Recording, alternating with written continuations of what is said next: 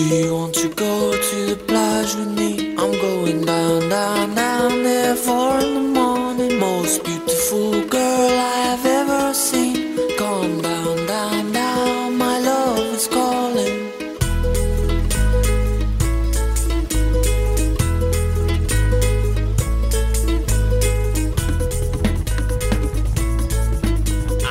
llamar a la India para entrevistar a un pedazo de entrenador español que está allí cosechando éxitos, pero antes, Oscar, lo de Lugo está a punto de comenzar ya, ¿no?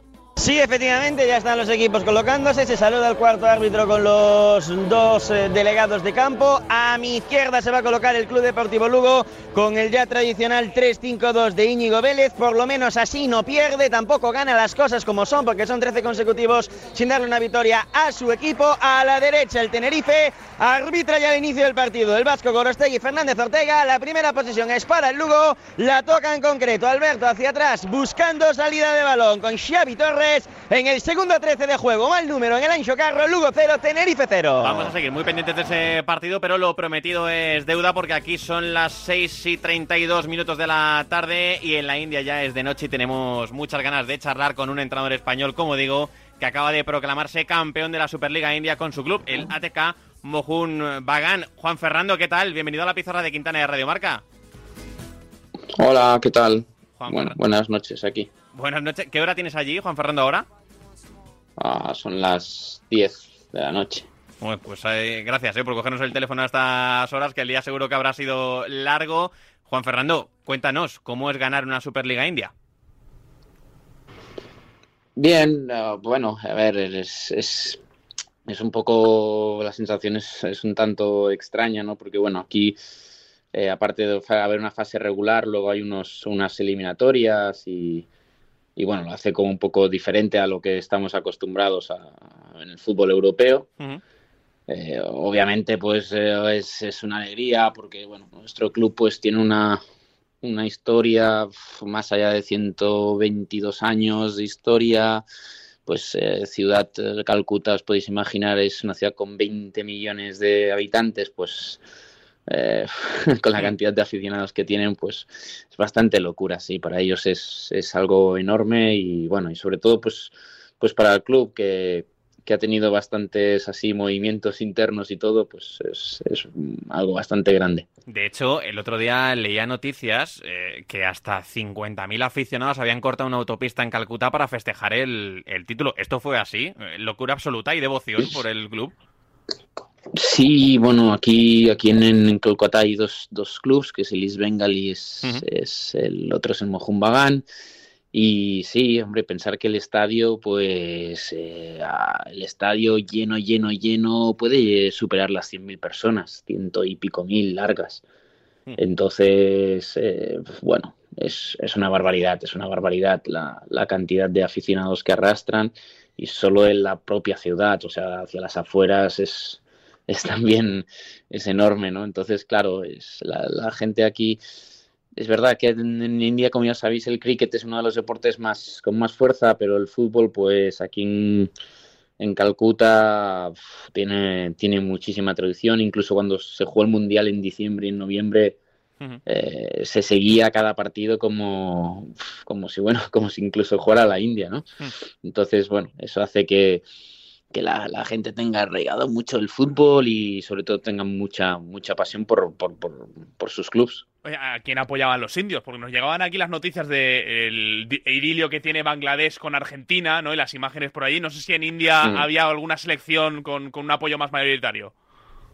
Bueno, a ver, yo os explico. Calcuta antes eh, está la zona de West Bengal y luego está la zona de East Bengal, o sea que es, digamos, lo que han, an- antes de aparecer Bangladesh era, digamos, como parte de, Calcuta. Entonces, bueno, es verdad que la ciudad estaba dividida entre, entre Brasil y, Argentina. Eh, había una parte mayoritaria que, que apoya a Brasil, una gran mayoría que apoyaba a Argentina. Eh, y bueno, pues poco a poco, pues obviamente conforme Argentina se iba clasificando, pues, pues eh, bueno, a, a día de hoy todavía por las calles todavía está todo, todavía las, la- de las fiestas que, Hmm. que se celebraron cuando, cuando Argentina ganó el Mundial. Bueno. Entonces, bueno, para ellos eh, casi casi parecía que, eran más aficionados, más de gente de Argentina que, de propia India, sí. Qué bueno. Sabemos que la Superliga allí en el país, en la India, no es el primer título que ganas, porque ya ganaste la Duran Cup con el Goa en 2021. Y te quiero preguntar, Juan Fernando, ¿por qué la India? ¿Qué te llevó hasta allí? Bueno, pues como ya sabéis, la, situación del COVID. Eh, eh, pasó que separaron muchas ligas. Yo estaba en Grecia, en la Superliga, con, con bolos. Se paró, bueno, ya sabéis que no, sabía. La verdad es que nadie se sabía qué iba a suceder con el fútbol ni nada.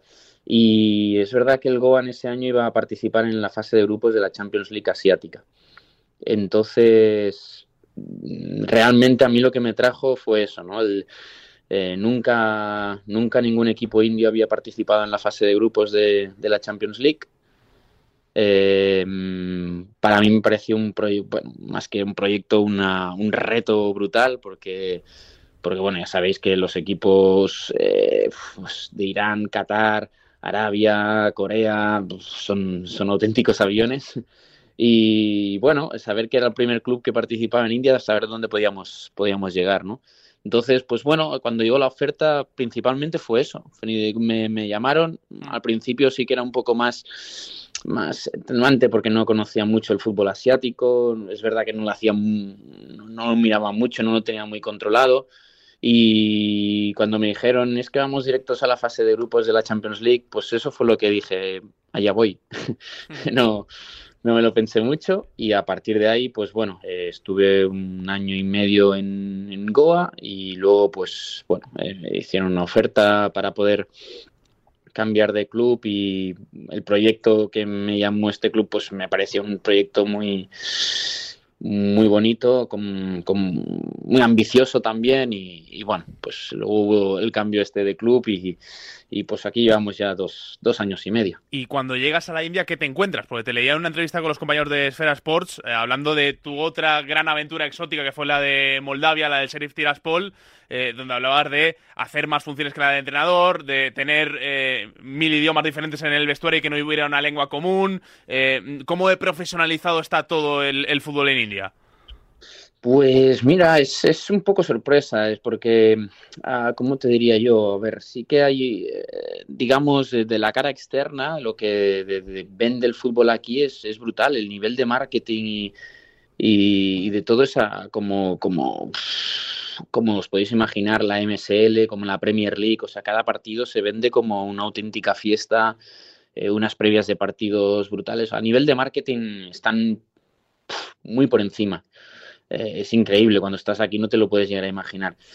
Em, y luego, pues bueno, sí que encuentras ese desnivel. Yo diría que el desnivel más grande es, pues, porque no hay un fútbol quizás en academias muy, muy instaurado, muy instaurado. Y entonces lo que pasa es que te encuentras que los chicos jóvenes que saltan a un primer equipo, pues eh, prácticamente han tenido la experiencia de jugar a lo mejor 15 partidos oficiales, ¿no? En, en 6-7 años.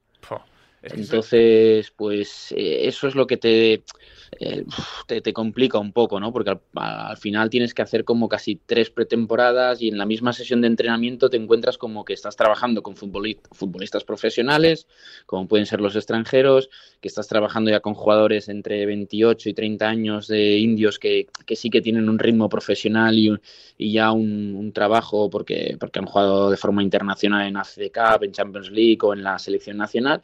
Y luego está el tercer grupo este que te decía, ¿no? Que son chicos con potencial que vienen, pero claro que, que les ha faltado esa, esa fase, ¿no? De pues, pues pasar por un filial, pues con una competición como tenemos eh, en España está la Liga División de Honor, Liga Nacional de Juveniles, la preferente de juveniles, e incluso tienes primera, segunda y tercera de, de, juveniles, ¿no? Entonces, pues quieras o no, los chicos tienen esa formación de 38 jornadas cada temporada, de ir cambiando categoría con categoría, y eso pues quieras o no ayuda mucho. Y aquí pues te encuentras con eso no con esa fase entremedia de que a la hora de entrenar casi a uno le haces de profesor a otro le haces de entrenador de fútbol base y al mismo tiempo estás haciendo entrenador de gente profesional no es, es, un mix es un mix un poco un poco complicado pero bueno, yo, venía, Juan, a, la entrevista con la duda de, oye, eh, hablamos de la India, país más poblado del mundo, 1.400 millones de personas, eh, la selección es eh, la número 101 en el ranking FIFA Y claro, por lo que nos cuentas, no es un problema de, interés eh, y puede ser un poco más de, infraestructuras, quizás el, el, principal déficit.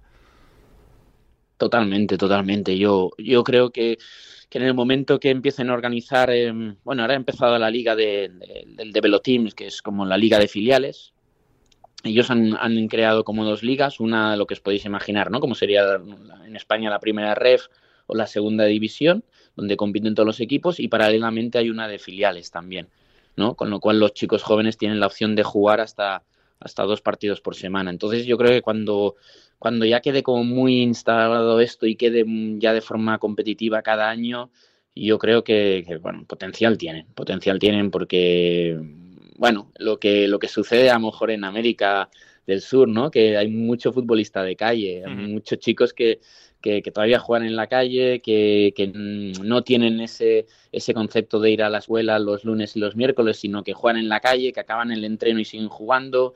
Eh, muchos de ellos eh, están todo el día jugando en, en, espacios, porque aquí en, en, Calcuta hay como parques, hay, hay espacios, hay descampados, y en cualquier descampado que ves, pues pues hay montado una portería con piedras y ahí están jugando horas y horas, ¿no? Qué bueno. Entonces yo creo que conforme vayan profesionalizando todo y, estructurando todo, es obvio que van a tener un potencial, porque, bueno, yo creo que es lo más fácil, ¿no? Si vas a un país como Croacia, donde, donde es más pequeño y salen jugadores como salen, pues imagínate si, si empiezas a rebuscar y empiezas a trabajar en un país enorme, porque hasta que no estás aquí no eres consciente de, de lo grande que es este país, eh, porque un partido cuando juegas en la liga de casa, viajar de un sitio a otro, tardas dos días y algo. Uh, Entonces, eh, claro, luego ya te das cuenta de, la cantidad de futbolistas que pueden llegar a aparecer eh, si, si, si, trabajan en una misma línea. Pues ojalá, ojalá se alcance esa línea pronto. Juan Fernando, ya la última para cerrar. A título particular, ¿cuál es el próximo objetivo que te marcas? Bueno, tenemos dos. La uno es la Supercopa, que la Supercopa no es tampoco como la tenemos conceptuada entre el campeón de Copa y el de Liga, sino que lo juegan sino que los juegan otra vez en, fase de grupos eh, equipos de primera y de, segunda división. Y, luego bueno clasificarnos para la FC Cup que es como, como la Europa League de, aquí de Asia. Entonces eh, tenemos entre, entre ceja y ceja eso. El año pasado nos quedamos a, a puertas de una final de la jugar la FC Cup, que era, bueno, para nosotros era algo histórico, que era alcanzar la final de una competición internacional. Y bueno, vamos a volver a intentar y, y a ver si es posible conseguir eh, meternos otra vez en la fase de grupos, hacer todo el proceso y, y esperando que ah, dentro de un año pues pues pues quitarnos esa espina y intentar llegar a, una final. Pues ojalá sea así, Juan Fernando, gracias por cogernos el teléfono hasta ahora allí en la India, ha sido un gustazo de verdad, gracias por atendernos, gracias por estar hoy aquí en la pizarra de Quintana, un fuerte abrazo. De nada. Nosotros ahora vamos a coger el avión para viajar con la carpeta de Bangal.